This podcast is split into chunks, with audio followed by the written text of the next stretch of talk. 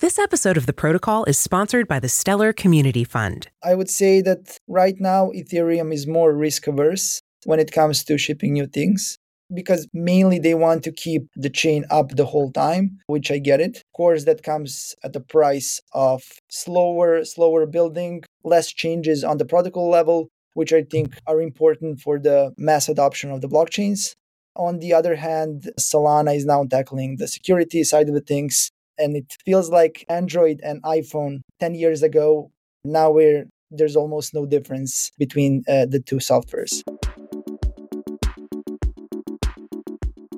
Dive deep into the blockchain realm with the Protocol podcast with Coindesk founding editor of the Protocol newsletter, Brad Keoun, and tech journalists Sam Kessler and Margaux Nijkerk. They unravel the intricate technologies powering cryptocurrencies like Bitcoin and Ethereum, one block at a time. Just a reminder Coindesk is a news source and does not provide investment advice. Hello and welcome to the Protocol Podcast. I'm Brad Keoun here with my co host Margaux Nijkerk. Sam Kessler is uh, on his way out, uh, I think, to meet Danny Nelson at the Solana Hacker House, like as we speak in Utah. Anyway, we do have a guest co-host today, Nebojša Urošević, who is the senior vice president for engineering at Tenderly, which is essentially a full stack infrastructure platform. Are they kind of like Alchemy, Nebojša, or not really? Similar with some additional dev tooling stuff and some other infrastructure components that Alchemy doesn't have. Got it. Well, we're super happy. Uh, we're going to talk, have a cool conversation about Ethereum. Uh, they had their Dencun upgrade on the uh, Holesky testnet this morning. So we're going to key off of that, which Margaux covered. And we're going to dive right into some uh, news stories first and talk about those. And then we'll come back and uh, interview Nebojša at the end in our second uh, Protocol Village segment. All right, with that, let's dive right in. First, please don't forget to subscribe to our weekly newsletter, The Protocol, on Coindesk.com. Margaux, you probably roll your eyes every time I say that, but uh, oh, we need subscribers. We need subscribers. We we thank you to the subscribers already who follow us, but you know, the more the merrier. Yes, it is. The more the merrier. It's pretty good. I mean, we worked pretty hard on it. Uh, but anyway, all right. First story. Solana back up following major five hour outage. I wrote about this for the protocol newsletter. Speaking of which, uh, today it was pretty interesting. I don't know, Margaux, did you have any quick thoughts on this one? Yeah, I mean, I guess Solana is on a a yearly basis to have an outage, right? It was like coming up on its year anniversary of running smoothly and it just didn't make it. I think it was like February 25th, right? So 3 weeks. But ever since like 2021, I believe there's been an outage. So I guess it's done for 2024, right? Like maybe the next one is 2025.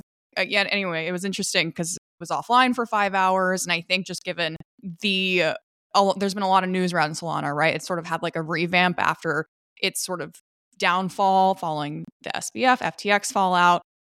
It's been one of the more buzzing and growing communities with developers. So I don't know. There was some pretty big news about it, but what do you guys think? Nebojša, you have any thoughts on this one?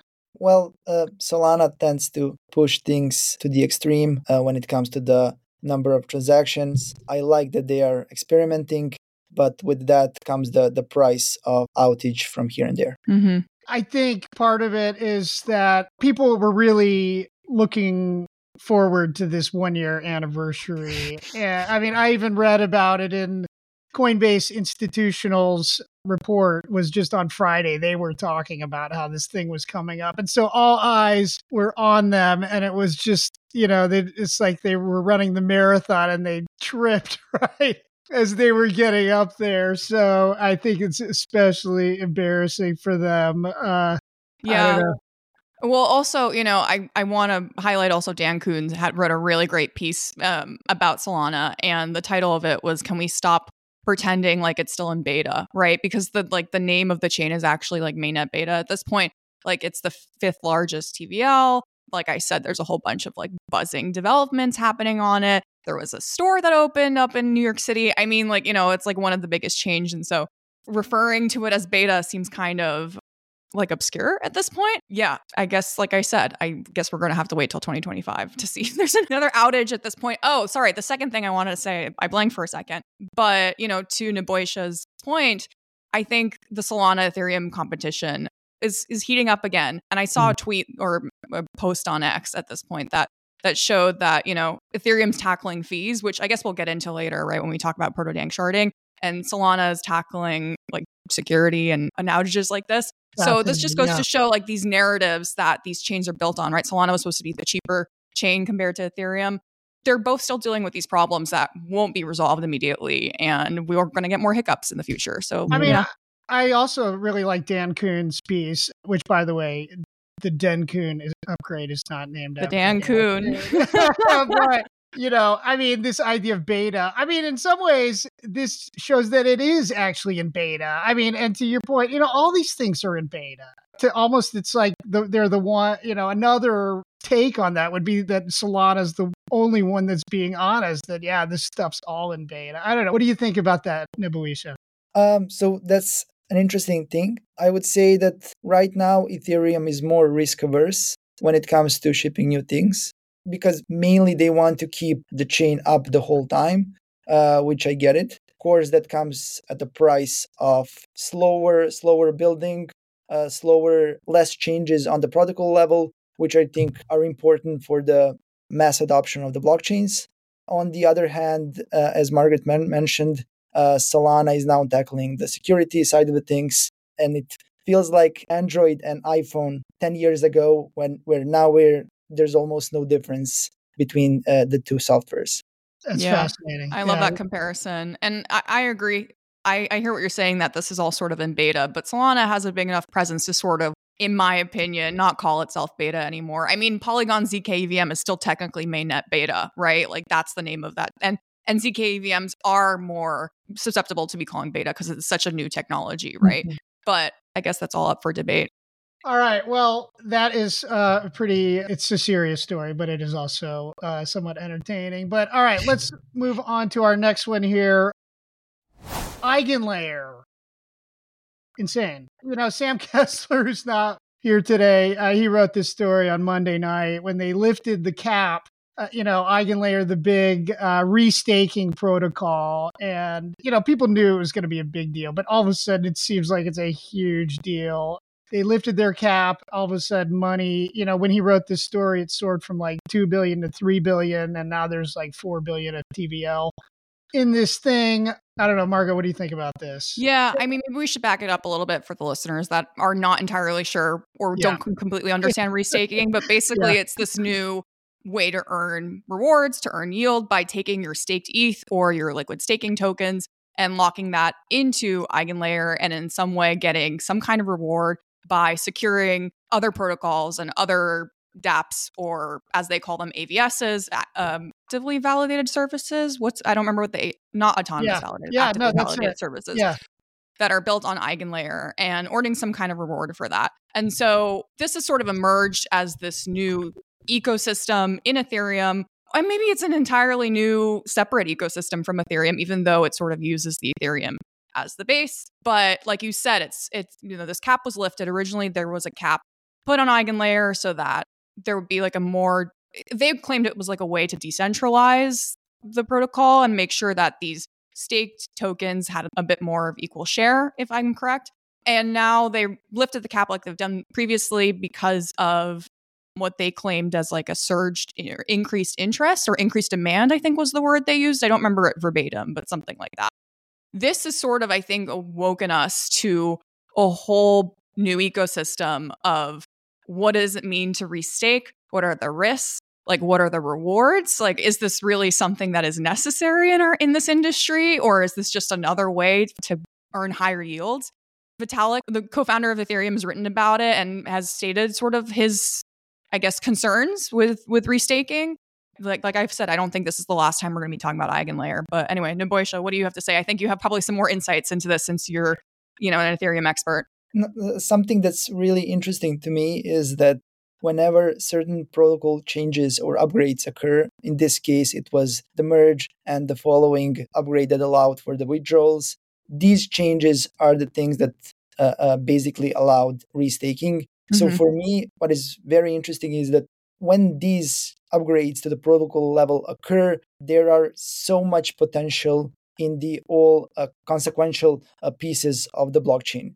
Mm-hmm. Uh, after the protocol, we have the infrastructure, and then after that, there are developers who are building uh, on top of th- these protocols and leveraging the infrastructure. And then in the end, we all give it out to the users uh, to test out and to see if there is a product market fit there or no. But yeah, the interesting thing is that uh, uh these changes allow for so much to happen in the blockchain space. I wonder if you can sort of explain because you know the the positives of this basically sound like it's like the rewards, right? It's the yield, it's the extra you're earning yields. But maybe for our listeners who might not know, maybe you can explain sort of what it is that are the risks associated with this. I'm thinking more particularly like the, the security risk, if there are any, in your opinion.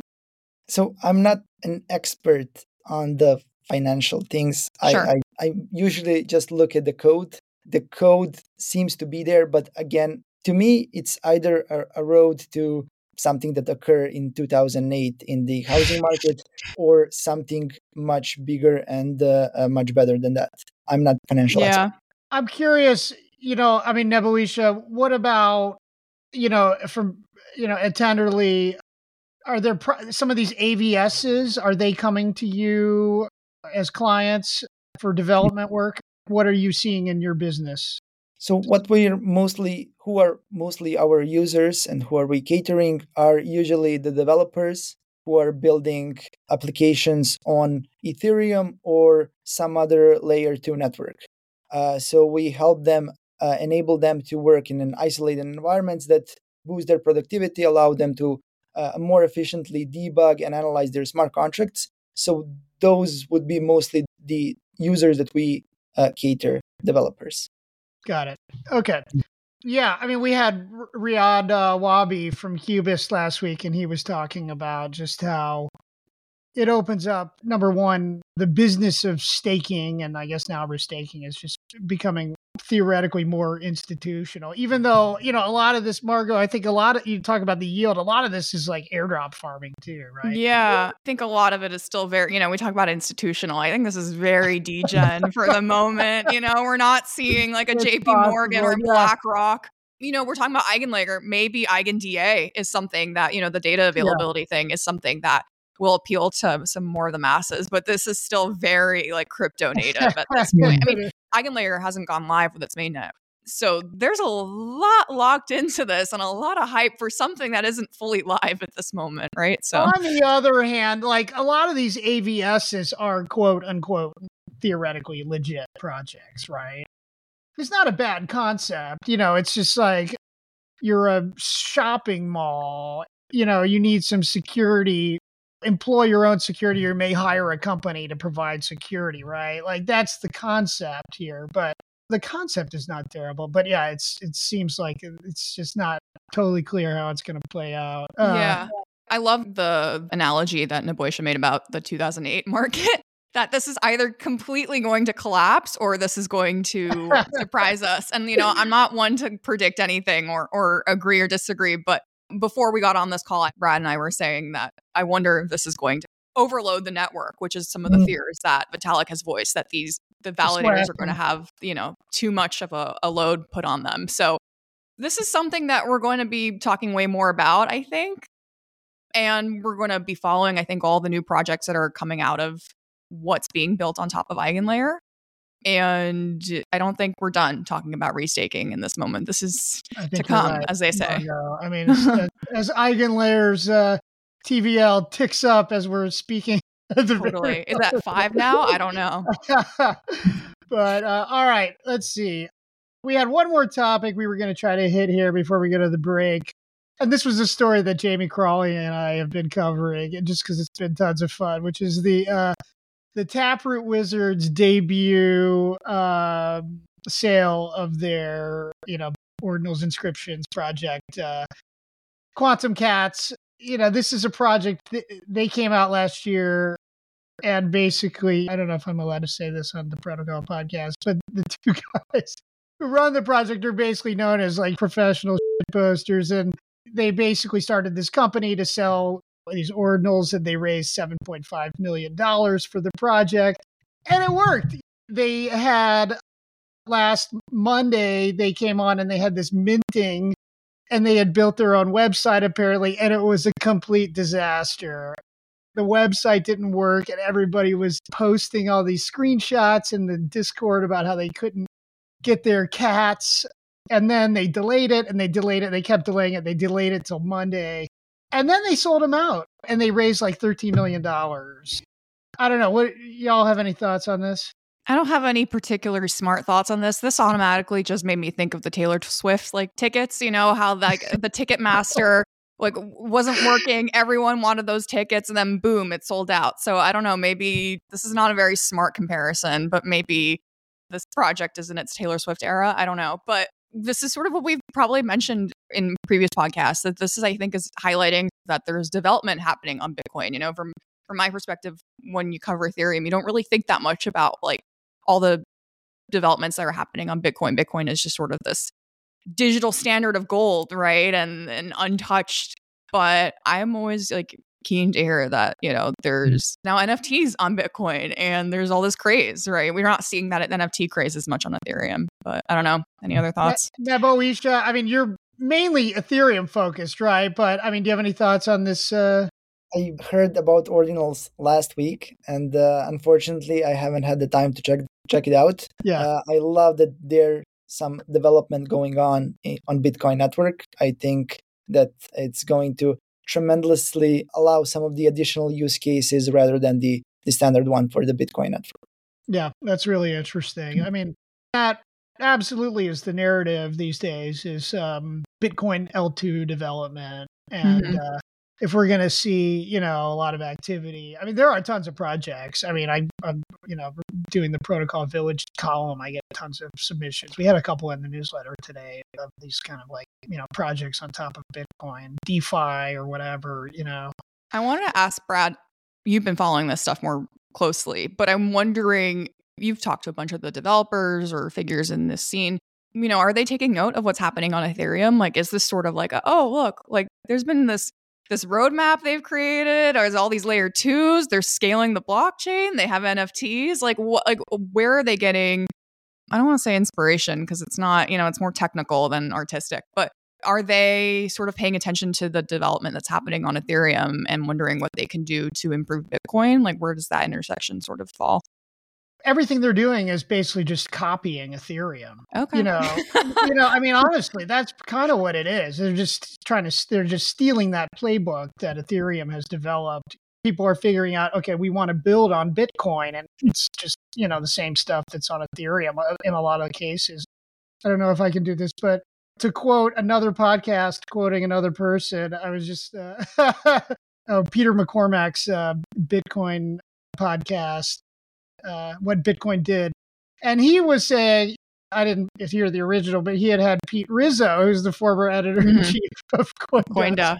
Yeah. And that he was saying, you know, his point was just that everything that, you know, happened off of Bitcoin would eventually come back to Bitcoin. So I don't know. There's obviously lots of hmm. narratives about that hmm. sort of inevitability, but you know that's kind of the Bitcoiner view. If that answers your question, Margaux. Mm-hmm. Yeah, no, I'm wondering if Bitcoin devs would admit that they're just copying and pasting what's going on on Ethereum. I don't know if they're so quickly to say that, but you know that would be interesting to get that on the record. So maybe we should yeah. get someone a Bitcoin dev on here. All right, you can try to nail that down, Margaux. Um, uh, you have the contacts, not me, but I'll ask the question. I'm happy to. okay, all right. We're going to take a break. And when we come back, we're going to be hitting Nebojša. We're going to be hitting you with the hard questions.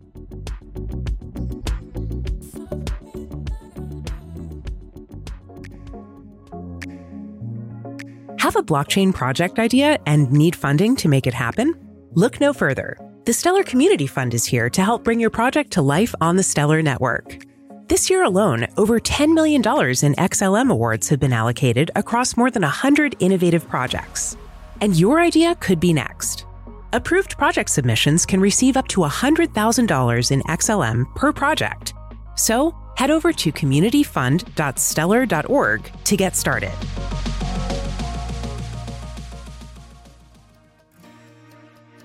Calling all developers. Score a Consensus 2024 Developer Pass for just $109, but act fast. Only a limited number of these passes are available. You may have heard that Consensus ain't for devs, but here's why you're wrong. Consensus is the only place you can fully immerse yourself in a multi chain environment and learn directly from 20 plus chains, including Arbitrum, Chainlink, Solana, and more. Enjoy three days of intensive learning with technical talks, 40 plus expert speakers, and 20 plus in depth workshops, including dedicated half days for Ethereum and Bitcoin, and three full days of programming on our Protocol Village stage. Consensus 2024 is happening May 29th through 31st in Austin, Texas. Don't miss your chance to network at curated developer meetups find new career opportunities, and explore hundreds of side events and hacker houses around town. Grab your $109 developer pass today, but remember this exclusive offer is limited. Visit consensus.coindesk.com now to secure your developer pass before they're gone. Explore the epicenter of blockchain innovation at Consensus 2024.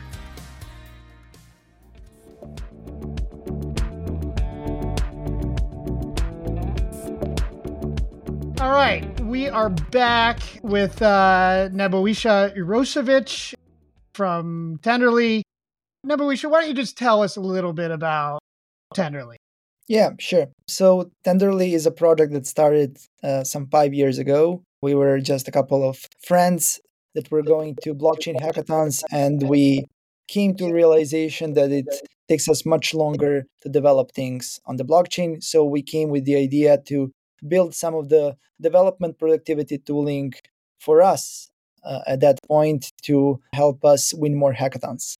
After some times, we realized that uh, these tools can be used not just by us, but it, that it makes sense uh, for everyone in the blockchain ecosystem to have it available in order to be more productive.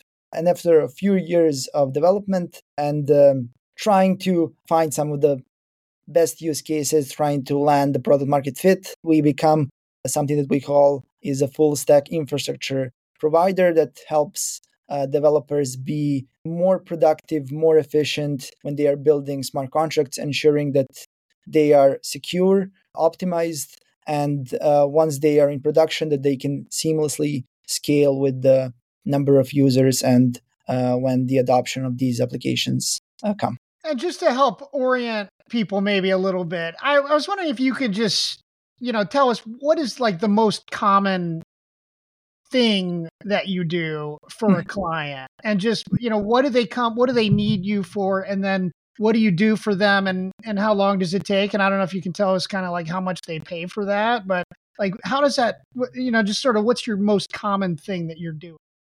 So we usually cater to the some of the bigger teams in the space, but not just bigger, uh, some of the developer enthusiasts. But when we take the case of uh, uh, uh a theme in the Ethereum uh, ecosystem that is developing either on Ethereum mainnet or some other layer 2 network, uh, they usually want to ship a decentralized application to the network. And what they usually do is they spin off isolated environments where they test out their smart contracts where they integrate it with the, their front ends where they debug once they find some of the errors in the in the smart contracts then further down the road they usually uh, rely on our tooling to optimize smart contracts to save on gas because that ends up uh, saving dollars of their users then once they are done with the development they usually uh, uh start leveraging some of the infrastructure stuff that we have. So, uh, a couple of things that they usually end up leveraging are the simulations. So, everybody knows that once you send a transaction on the network, there's usually uh, uh, no way of canceling it. So, in that sense, users can have a sneak preview of what's going to happen before uh, that transaction hits the blockchain, giving them more context of uh, what's to come if they execute it. And of course, for the access to the blockchain technology, they usually leverage our Node as a service offering, uh, sort of to help them leverage the tooling that we have in total. Okay, that is really great, uh, Nebojša. Thank you.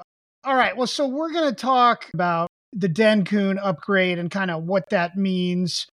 And Margaux, there was a, you know, there was some news on that today. Do you want to just give a quick, quick summary of what happened this morning? Yeah, sure. So, you know, the Dencun upgrade, we've we've talked about a bunch on here. went had its final test today on the Holesky, Holesky, I should say, testnet. So we're gearing up towards mainnet, which is really exciting. I think you know, they're going to decide tomorrow morning when to ink in a date, but by the time this airs, that'll have been decided. So check back on your Twitter and your devs to find out when it happens because, you know, we won't know in this very moment. Next yeah. week's podcast. Yeah, well, there might be other news by next week's mm. podcast. So I can't guarantee that. But so this has been a long time coming. But I, I wonder, Nebojša, maybe you can talk a little bit about the listeners, like what this means for Ethereum users L2 users once Den- like once proto-danksharding, which is you know part of that Dencun, or maybe first explain like a brief explainer what proto-danksharding is and what that means for users on Ethereum and on L2 once that goes live. Sure. So one of the improvements that uh, is going to come uh, with the Dencun is proto danksharding or APE for uh, uh, 4844. Mm-hmm. So it's going to include uh, another type of the transaction that's going to be possible once the upgrades is done and that type of transaction is going to for much larger input and must must more cost efficient input comparing to what's been the case so far mm-hmm. and who's going to benefit from it the most are not going to be the end users of the application but it's mostly going to be uh, layer 2 networks that need to submit all of the data to the Ethereum uh, mm-hmm. in order to be in order to extract the the, the security of the uh, layer one network in this case uh, Ethereum mainnet. In the numbers wise, what's that going to allow is ten times cheaper uh, way of uh, putting large amounts of data on the Ethereum uh, mm-hmm. layer one network, and consequentially, that's going to enable much cheaper transactional layer layer two network, which is something that uh, we've been all waiting for uh, since I would say 2017, once the gas prices uh, spiked Sword. significantly. Yeah. yeah, I think that's a really, you know, I think that was a great way of sort of framing like step by step what that's going to happen that like it's sort of an indirect you know consequence of this is that these transactions on layer twos are going to be cheaper as a mm-hmm. result of that like inner mechanism i wonder you know there's been a lot of emphasis by vitalik by the devs to you know push for layer twos for for all this building on top of Ethereum. And now it's going to be cheaper, suppose you know, to transact on layer twos.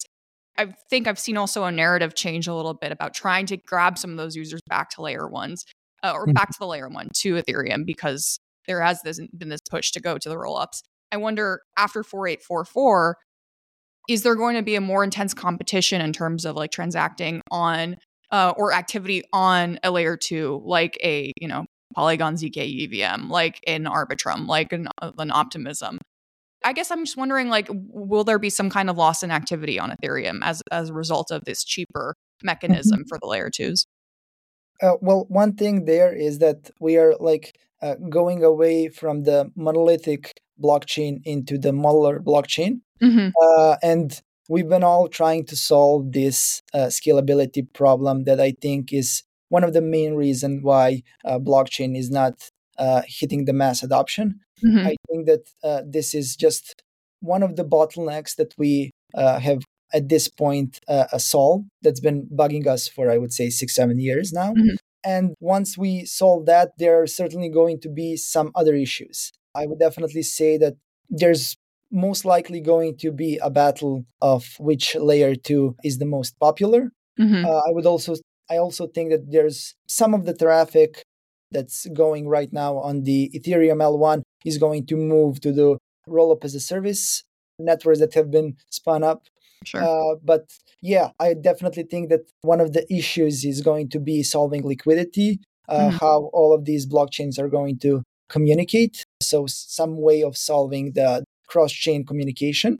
But yeah, uh, um, I think uh, overall, in two or three years, we're going to see most likely four to five predominant L2 solutions, and then others will most likely be layer three or layer four uh, etc. And I just want to follow up real quick because you you brought up the L2 battle, which I've I've been following very closely, and I and I love that story. But you know, on the put you on the spot, like who do you think is going to win that? I'm not sure. I can say I, which technology is most likely going to win in the future, sure. uh, and that's most likely going to be the zero knowledge uh, rollups. Okay. Uh, so that's the easy question that I can answer. I don't know. okay, well, Polygon, Matter Lab, Scroll, if you're listening. I mean, yeah. watching. well, okay. That's really interesting, uh, both of you. All right. So, Nebojša, I'm curious. You know, I was reading a post from Near. You know, Near is is sort of pivoting to, you know, find its own strategy. And this post was about Near DA and it had a table comparing Ethereum currently Ethereum post proto danksharding, uh, which is kind of a long word, versus Celestia DA and versus Near DA. The point of the thing, I mean, was obviously that Near DA was, they were saying it was going to be the cheapest and the fastest. I mean, the point being that Ethereum's finally coming out with this proto dank sharding. and the question is, is it already obsolete? I, I mean, I'm wondering what you think about that. So the proto danksharding uh, is just the first step to a full danksharding. Yeah. Uh, so this is just Ethereum being extremely risk averse in taking very slow steps because they're aware that if a bug uh, in the specification or a bug uh, in some of the major clients w- would happen, that would uh, have uh, catastrophic consequences. So I would say that them taking things slow and just comparing the the proto danksharding costs, I would say that that that's just the first version. In the future, we are yet to see the full danksharding, which is hopefully going to decrease the costs by 100x. And I'm sure that the, the, the folks working at the Ethereum Foundation or some other researchers are going to come up with an even better ideas in the future. Okay, that's really interesting. I mean, I think that's a good point. Well, you know, I guess as we see this drop in the costs of store of data storage, right? Uh, that's what we're talking about. How much extra development does that spawn? Is that going to lead to an explosion in L2s or that even more so than we've already seen? So I would say that initially after every protocol upgrade, there's going to be a time, usually three to 12 months, where there's going to come out some new infrastructure components, some new tooling is going to come out that is going to sparkle some of the, the ideas that devs in the Ethereum ecosystem have. Uh, similar to Eigenlayer, I would say, and we're yet to see what de- how devs are going to utilize all of that. Mm-hmm. Uh, so I would say that I'm not sure, but I'm really eager about this upgrade, especially as it finally solves one of the biggest pain points that's been going around in the Ethereum ecosystem, and not just Ethereum, but the whole blockchain space. I was thinking about what you were saying just earlier now about how Ethereum developers are extremely risk averse and they're they're hmm. very slow in the implementation of making this cheaper in terms of making this more scalable in terms of, you know, sort of solving these problems that are supposedly going to bring on more people but i'm wondering are they going too slow? You know like it's great it's great that they're that they understand that there's this gigantic network been built on top of it and that there's no downtime. They cannot have downtime is like their man- mantra right? You know blockchain goes through these waves and every time you know i feel like we're on an, a wave back up after this bear market. If we want to say that we're coming out of a bear market but, you know, with that comes more blockchain adoption, more users, more higher transaction fees, probably, right? So we're finally hitting proto danksharding, but danksharding and then full sharding is like, I don't want to say decades away, but it feels like light years away in blockchain years, right? So on the one hand, it is risk averse, but on the other hand, with anticipating that blockchain is only going to get more and more usable by people? Is it too slow? So I would say for the layer one, most likely no. And what we can expect is that layer twos are going to uh, develop much faster in the future. Mm-hmm. So what I suspect is that we're going to have uh, Arbitrum Optimism, ZK Sync, uh, Polygon ZK EVM that are going to leverage some of the uh, uh, new technology that they think should be used by the developers. Mm-hmm. Uh, so what I'm thinking and there is that in the future we're most likely going to see a much more layer two solution that are experimenting, that are trying something new, uh, mm-hmm. uh, which I think is a great way of kind of balancing the, the risk averse that the Ethereum layer one is taking. Mm-hmm. It's really interesting. Yeah. Yeah. Well, I think uh, we should probably wrap it up there. Thank you for the fascinating conversation, uh, Nebojša and uh, Margaux. Thanks for the for the really interesting questions. Thanks, thanks Michelle. to Michelle, our producer, keeping us on track. Exactly. As always. Big shout out to to Nebojša Urosevic uh, from Tenderly joining us from Serbia. And that is a wrap for this week's The Protocol podcast. Thank you for listening.